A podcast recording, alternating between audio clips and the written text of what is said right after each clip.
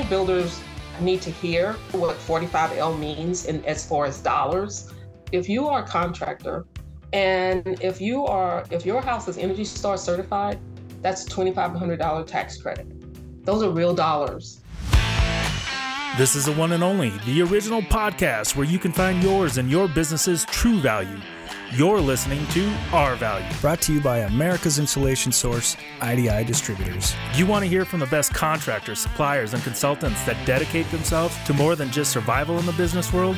Industry professionals that are dedicated to excellence in every aspect of their business. R Value has them all here to share that same motivation and knowledge with you. Tune in and grow a more successful, profitable, educated, and recognized business. Listen to the R Value podcast to become the industry leader in your market. Find your value with R Value.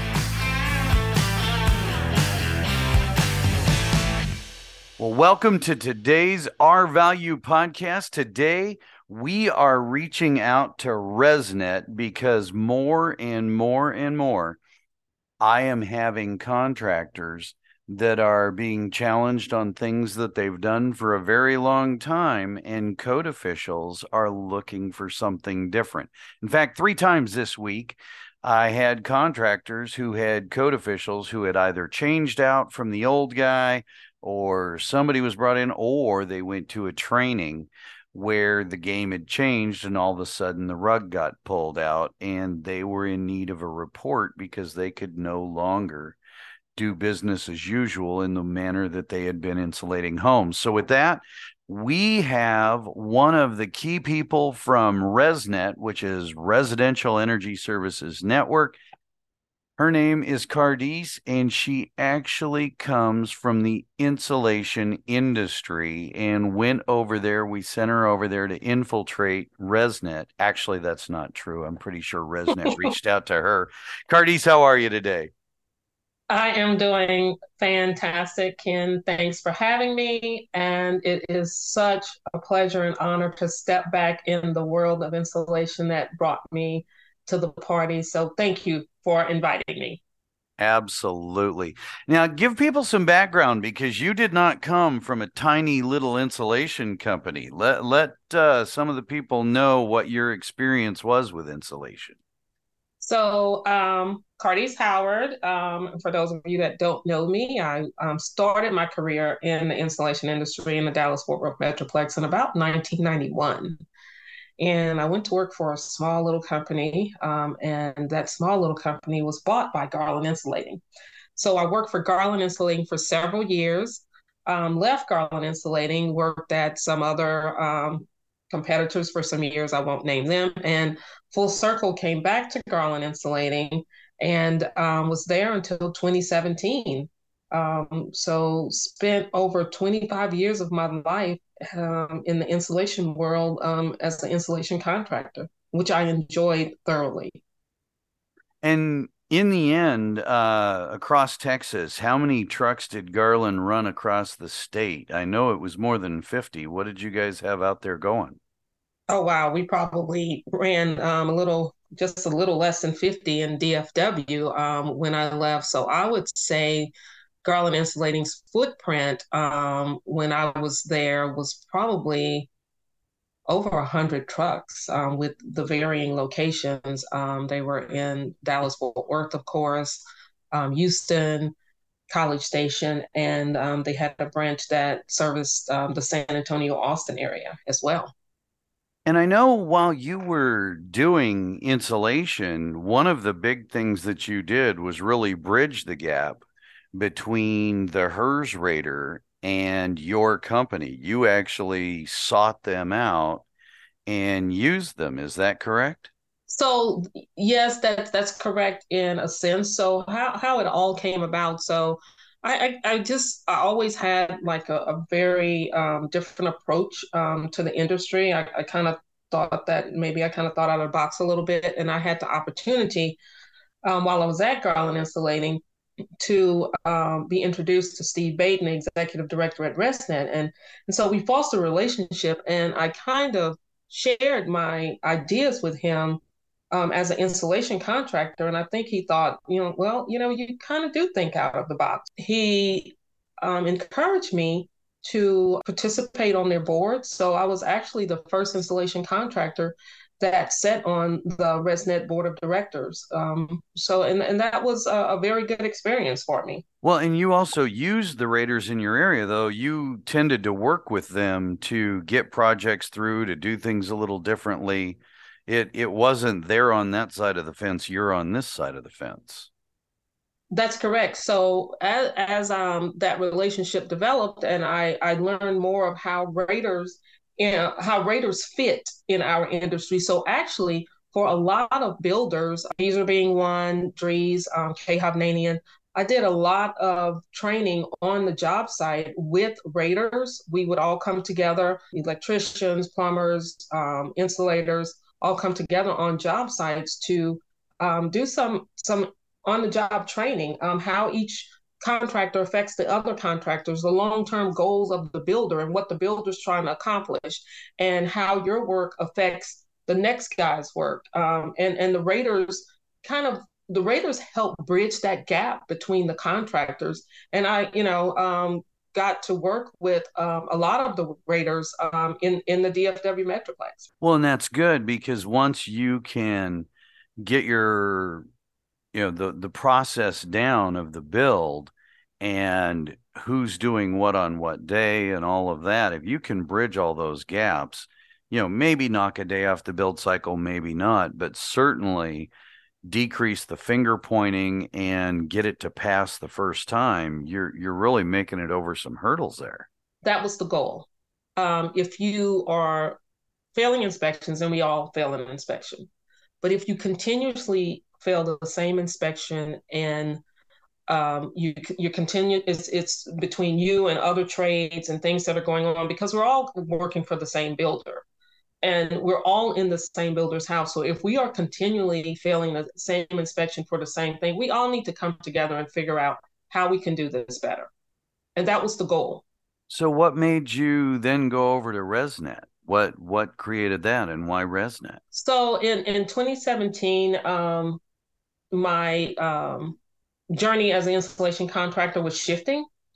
And um, that shift was probably a little sooner in my career than I had hoped it to be. But my my long term goal um, in the industry after I um, kind of, I guess, for lack of a better term, retired from being an installation contractor, I had hoped to work for one of the industry organizations. And being that I was on the ResNet board, ResNet was attractive to me well, it just kind of all happened at the same time as uh, my career was shifting. ResNet was seeking an operations manager. And so they reached out to me to let me know that they were seeking an operations manager. And so I, um, of course, sought out that position and um, I was hired for for that position. So I became ResNet's operation manager in 2018. Now, since that time, you guys have worked on quite a few things, but this new one, this Texas bill, uh, the HB 3215, that seems to really be a, a new pace that you guys are setting. Uh, can you talk to people about that? Because while it may not be in the rest of the country, I would certainly guess that this is what's coming to many places. So, as I stated, I, I came on ResNet at 28 in 2018 as operations manager, and then in 2019 I was pro- promoted to deputy director. And since that time, um, some great things have happened. Um, a lot of initiatives that we worked on, and particularly in Texas. Last year, June of 14, 14th of 2021, House Bill 3215 was signed into law by Governor Abbott here in Texas. Um, it was signed into law during the 87th um, regular session, and it's a new law in the books.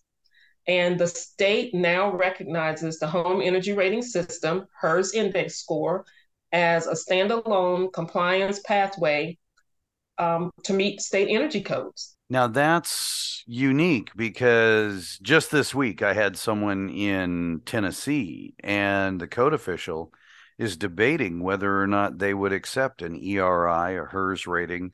They're almost trying to hybrid between prescriptive and something else. So what you're saying is, you know, Texas is really the first state to come out and say statewide every jurisdiction we accept this rating as a path. That is correct. Um, and, and, you know, it's it's of course great for ResNet because hers is a ResNet product. You know, right now the state of Texas has has three energy codes: um, 2015, 2018, 2021, and 2024 is going to be coming on. You know, here in probably the next two to three years, if not sooner. And you know that's confusing for builders. It's confusing for contractors. Um, you have large builders and even um, some of the regional builders that are building in more than one municipality could be building in the same county. Um, and just depends on where you know you're sitting in one county. You may have two different energy codes, which makes it extremely hard to build a consistent product. And especially for production builders, if you're trying to, you know, you're trying to maintain cost, it is very advantageous of you to be able to build a consistent product. House Bill 3215 being signed into law in the state of Texas allows builders to do that. And I want to add that this um, bill was signed into law for 10 years. So this gives builders a long time to plan and plan effectively. So it's kind of like a stretch code where they're starting at one number and decreasing those numbers down over time to a uh, something that's closer to say the 2021 code as opposed to the 2015 yes so like right now okay and, and you know texas has what four four climate zones right? So so right now let's just take climate zone three in in the state of texas. So as of today if you want to um, use house bill 3215 as your code compliance pathway um, to meet code in the state of texas um, you have to have um, a HERS rating of a 59 and that is good um, from today going forward to August of 2025. And then, so at September 2025 through August of, of um, 2028, that number decreases to 57, which means your house will be more energy efficient. And then on or after September 2028, the number goes down to 55. So again, you've got a sliding scale. Builders don't have to have this knee jerk reaction because things have changed so drastically, and it gives you time to plan your business. How does the HERS score differ from the energy rating index? So the HERS score has actually it's just been it's been completely pulled out of okay well let me go back so the previous law leaned more toward towards the IRC's version of the ERI. The House Bill 3215 totally separates the ERI pathway from the HERS pathway. So it's a, it's a, it's completely a standalone pathway. And it's calculated slightly differently, is it not? Yes, you know, there's a blower door. There's more. Um, there's pre-drywall, post-drywall testing. There's a blower door testing also um, with HERS index, and also you truly it's more than you know checking a box. You truly have a certification that says my home is energy efficient because of this score, and this is where the score is. Now, along with that, I know that there were some changes 2015, 2018 in certain jurisdictions. The ICC recognized HERS raters to go do part of the IECC checklist. At this point, there is a new designation where uh, can act as code officials in many jurisdictions, correct? That is correct. Um, and that designation is, and it's a mouthful, so so bear with me. It is the ICC, IECC, HERS compliance specialist. And this specialty de- designation combines energy code knowledge that's required by jurisdictions with deep energy efficiency and building science knowledge to recognize individuals qualified to conduct energy code plan review inspections testing so on and so forth and this designation is not to replace code officials, it's to work alongside code officials um, because typically code officials' job was for structural safety and not necessarily energy.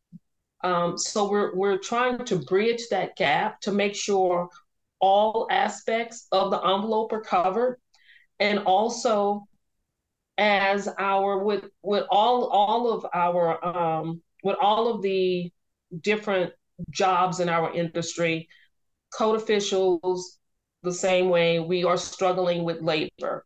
Um, I, I, can't recall the average age of code officials, but I think it was like the high 50s or you know um, low 60s, and we have a lot of code officials that are are retiring. So with this designation, um, we're also helping with bridging that gap of um, a labor issue. Yeah, I was told there's quite an aging out issue with code officials, and that many jurisdictions really wanted to rely on this so that the rater could take part of that burden. And because of the fact that you alluded to it before, because you're actually doing blower doors, you're running tests, and you're not just checking boxes it's a lot more than just a visual, okay, you can go ahead kind of thing. So it seems like a great move for some of these municipalities that don't have the young people staying in their area. You know, especially you get outside of Dallas, Fort Worth, or somewhere like that, and you're in a smaller community and nobody really plans on staying around and taking over that position. So it just seems like you can then have a business owner or a business person there that steps into that role, but really has, I guess, something to stand on to say, hey, I didn't just give my buddy a pass. Exactly. And and this designation, this is this comes from ICC. It's an ICC issue designation. So, you know, you first have to be a HERS rater or a RFI, which is a rating field inspector. So you have to be affiliated with ResNet, be a HERS rater or a RFI. And then that certified HERS rater RFI must then obtain the ICC's residential energy inspector plans examiner, examiner certification that a code official would obtain. So this is, you know, this is not a watered down version. I mean, these people have to go through the same exams and testing that a code official would would normally go through. Well, that sounds great. Now, I know you guys go out and uh, do things to educate the public on this. I'd seen in Texas you're doing lunch and learns for uh, you know architects, builders, insulators, anybody really that wants to come.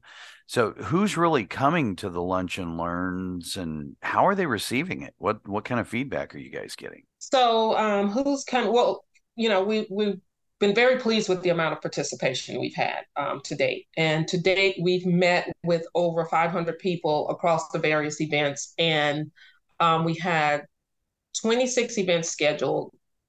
As of Wednesday of this week, we had conducted 20 of them, so we have six left. And um, the people that you mentioned earlier, I mean, we've had um, built, of course, builders in the in the audience, um, code officials, contractors, architects, some manufacturers, some distributor reps, um, and we've had local um, raters also accompany accompany us and have added um, to our discussions, and they've been received very well.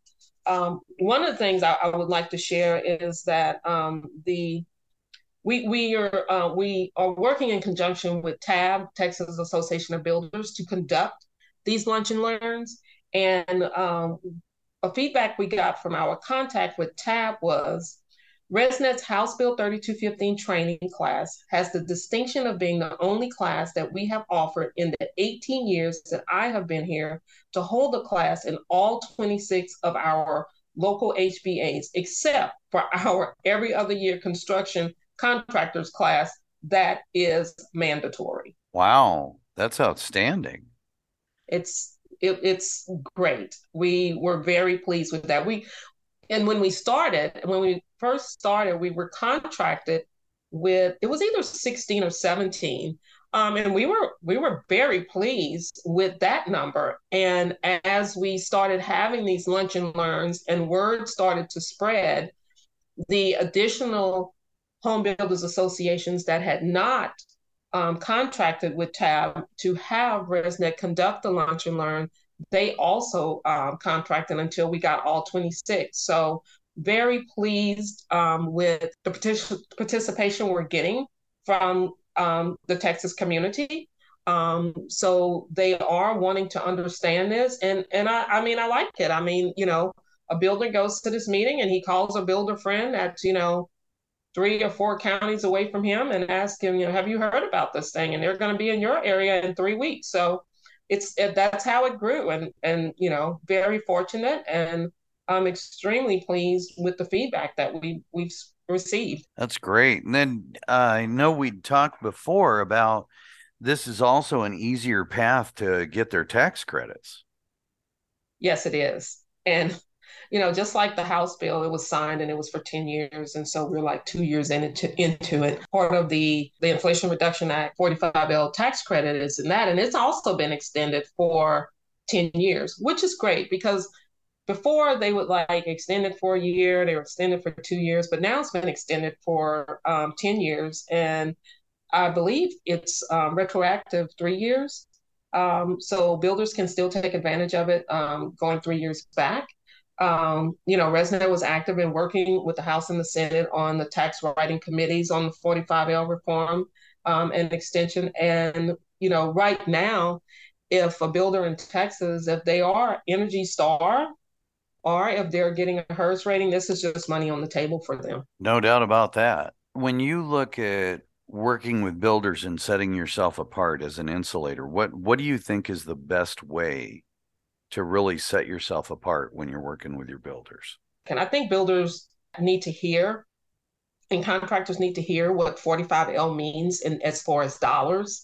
So if you if you are a contractor or if you are a builder and if you are, if your house is Energy Star certified, that's $2,500 tax credit. $5,000 for homes that are labeled net zero.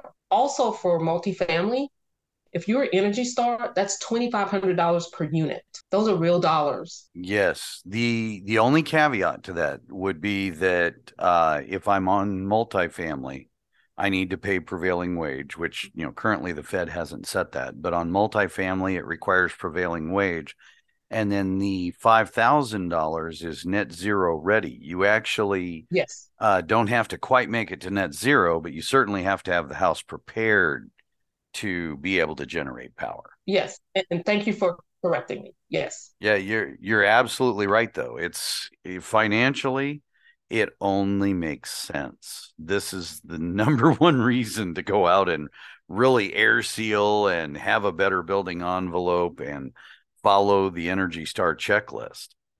Exactly. Great opportunity for builders. It is. Let me go back to that one question though. For for you, you know, I I know you you did really well at approaching and working with builders. So for insulators, what's your best advice on how they set themselves apart when working with builders or you know, uh, working with raters even? So mean, my approach, um, and, and, you know, and I don't, I don't, I, I wouldn't say that this is something I planned. I think it just organically happened um, because I'm like a people person. So I would talk to people all the time. So I worked very closely early on um, in my career with all of the installation manufacturers. I worked very closely with all of the distributors in the Dallas Fort Worth Metroplex. And the reason I did that is because every time there was a new product that came out, I wanted to know about it. I wanted to test it. I wanted my installers to test it because I felt as, as if I knew what was new and innovative. I could share that with the builders. Um, and that that was always always my approach. And and another approach I had, you know, with builders is I would I would always walk if if I wanted to call on a builder, I would take it upon myself to walk their houses even before I called on them because I wanted to see what my competition was doing, what they were doing right, what they may have not been doing right. And I wanted to have solutions for the builder when I approached them. So that's kind of how I approached the market. Now, with the raters, you know, because obviously we want our uh, insulators connecting with their local raters. That's, you know, how they're going to move this forward and maybe get it done in their state. When when you think of the best way to work with raters, you know, you can obviously talk about the envelope, uh, talk about the sizing of the mechanical ventilation rebates and all of that. How what do you think's the best way to approach them do they have a local meeting and you just go grab them and take them to lunch? Or you know if you were doing this all over again um, how would you approach them i would approach it the same way i did a long time ago. All builders get inspections. You know who your builder is using. If they're if they're working with a third party rater ask them who they're working with find out who their third party rater is. Call them.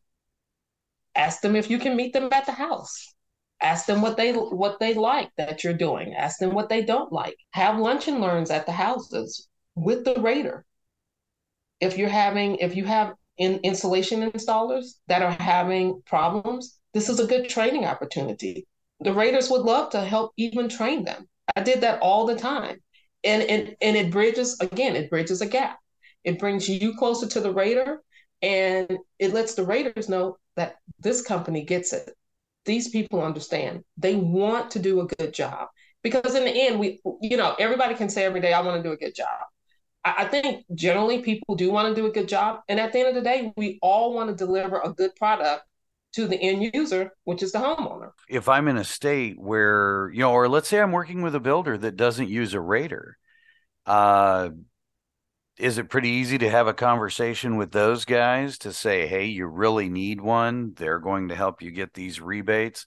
Besides that, there's other things they can bring to the table or so you know when i started early on there wasn't you know i didn't there was no such thing as a rater when i first started in this industry we just worked with code officials and i would have the same approach i would go to the to their offices um, and ask i would and because they they all have meetings so i would contact them and ask when did they have their meetings. I would ask if I could come and sit in as an installation contractor to find out what their pain points were from my industry or from my installers in particular.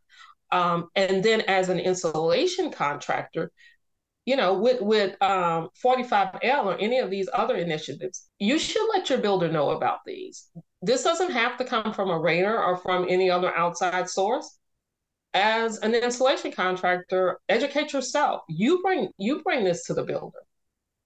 The more you can bring to your builder, the more your builder is loyal to you because you're solving his problem. Especially if you're telling him, "Hey, um, well, maybe if you put R15 in your wall instead of R13, it may cost you six hundred dollars more, but hey, you can apply for this tax credit." Yeah, I think it would be good for many of these guys to really understand how a rating works and how you get the points because that's that's the kind of information that you can give in that kind of situation. and it's all about trade-offs.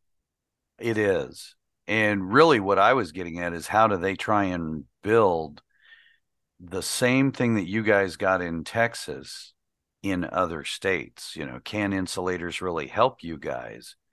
Move this forward in other states so that they have more compliance paths that are recognized? Well, that that question is probably um, ahead of its time because, of course, everything is bigger in Texas, and what we found in Texas has been great.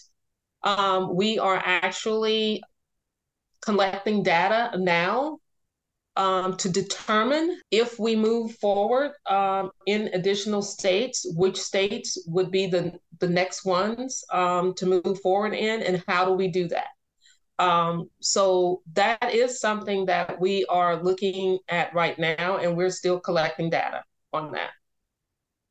Perfect. Now, the one of the last things I wanted to go into, so enforcement. The the inflation reduction act includes 1.25 billion dollars to motivate communities code officials really to trend towards the 2021 code. And enforcement is coming. Are are you guys seeing the same things that we're seeing out across the nation we're just beginning to because I think you know like everything that's government related and and not to speak bad about the government, but you know it, it takes time um, for them to roll things out. We have to get all the rules um, in place first. Um, but you know, for some of these local offices where you have maybe one or two people working and you just gonna have, I don't know, $10 million dropped in your lap. I mean, what do you do with that? That's that's gotta be a, a slightly overwhelming um, feat for them. Yeah, I would think so. If if if you don't, well, the whole Inflation Reduction Act, if you don't have people in place in your state to give the money away, you're going to take a while to get it out. Yeah. And these enforcement things, if you've got, you know, str- if you're struggling to meet the 2015 and they're trying to get you to bump to the 2021, you're you're going to have some issues with doing that and then you've got to kind of rely on RESNET and other people that have been dealing with that information in order to move the ball that far.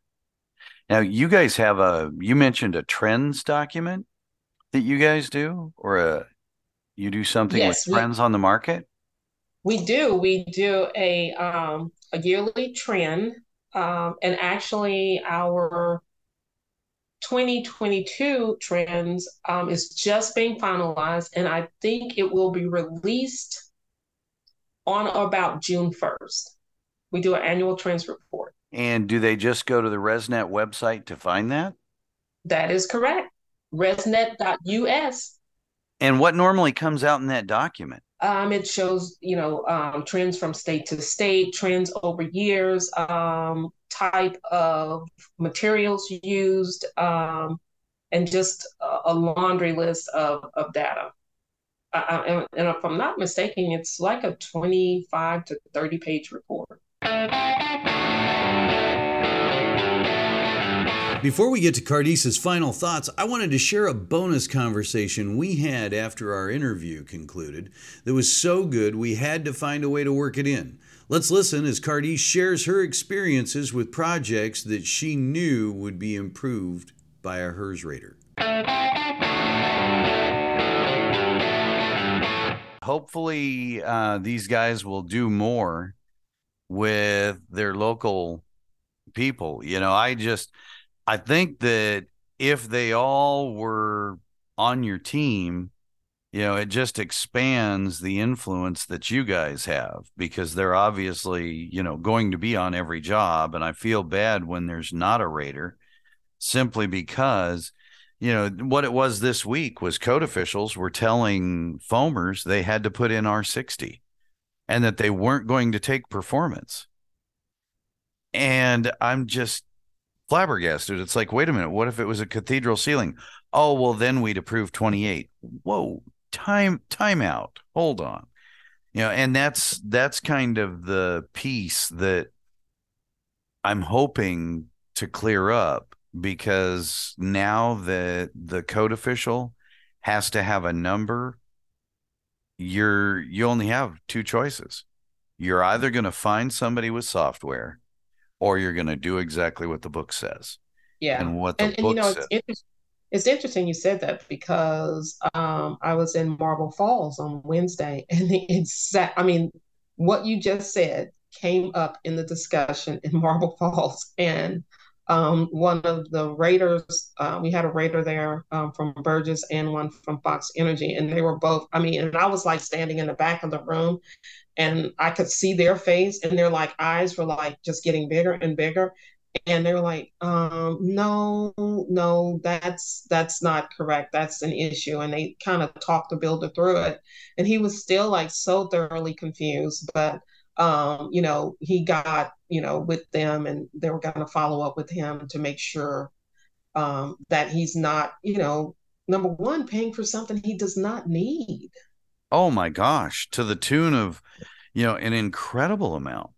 And yes. so for me, I mean, I look at this as yes, there's an educational piece, but we have got to get people using the softwares, whether it's ERI, HERS, you know, you've got to get them. I see prescriptive as Frank, Ed, and John get in the wagon while Mark pulls it to the top of the uh-huh. hill. And, you know, because Mark's got to do the R60. When the truth is, Frank needs to put in good windows. Ed needs to put in a good HVAC system. John needs to make sure that we didn't just leave no overhangs, no nothing, and just point windows into the sun. If those three do their job, there is no reason for George or Mr. Insulator to put R60 in spray like, foam on a roof deck. I mean, you know, the guy said, "Well, you're an insulator. What do you think?" I said, "Well, you're not building in you're not building houses in Minnesota. You're building houses in Texas. It you doesn't matter where it is." I'm like, "You don't need an R60 anywhere." yeah, there is nowhere you need it. Well, okay, so oh my God. I will tell you when we did work with the Cold Weather Climate Research Center up in Alaska, it took 20 inches of spray foam underneath that modern day igloo to keep it from sinking into the ice. Everything sinks into the ice. The sun heats it up, blah, blah, blah. Well, what happened was that's when there was no longer any movement at all. We don't take buildings to zero transfer.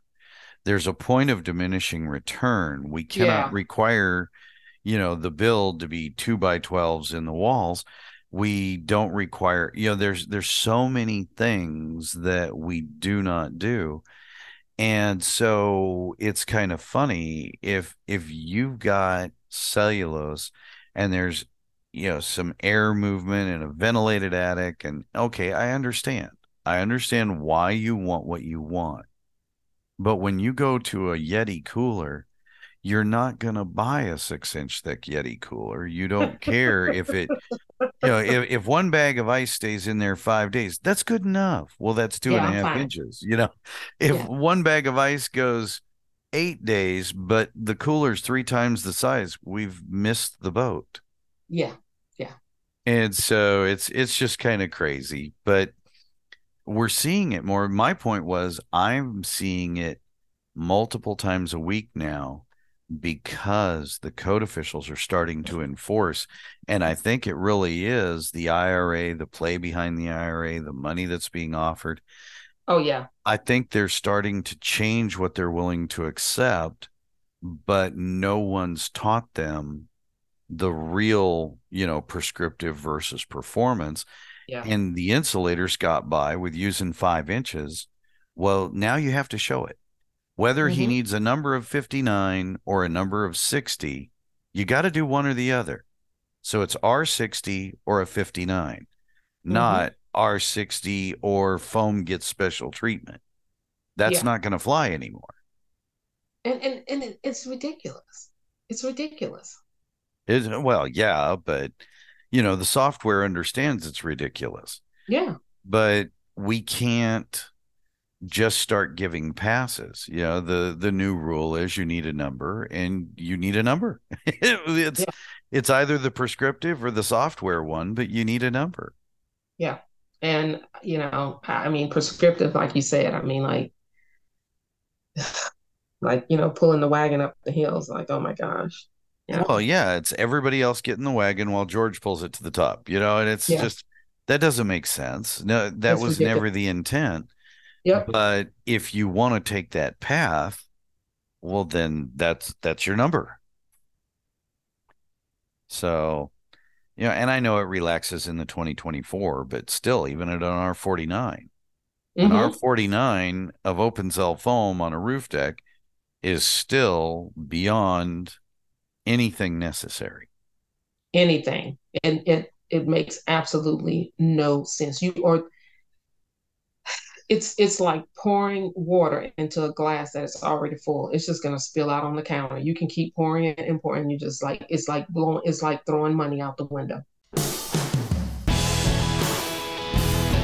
Well, Cardice, thank you so much for clearing some of this up and talking about what you guys got going in Texas and how insulators can work with raters. I, I just think that they could have a a much closer relationship nationally and work together to help these builders obviously take advantage of the rebates, but really to just become closer at the job site the way that you did with yours it's it's you know i, I know it, it, can seem overwhelming um, and it's and it's not and i think a lot of people think um, oh they're a rater and you know it's all building science and they're so much smarter than me and i don't want to seem stupid so i'm not going to reach out to them and ask that is all a perceived misconception in your head please work together um, please reach out to your raters. And if you're in an area that does not have raters, reach out to your code officials.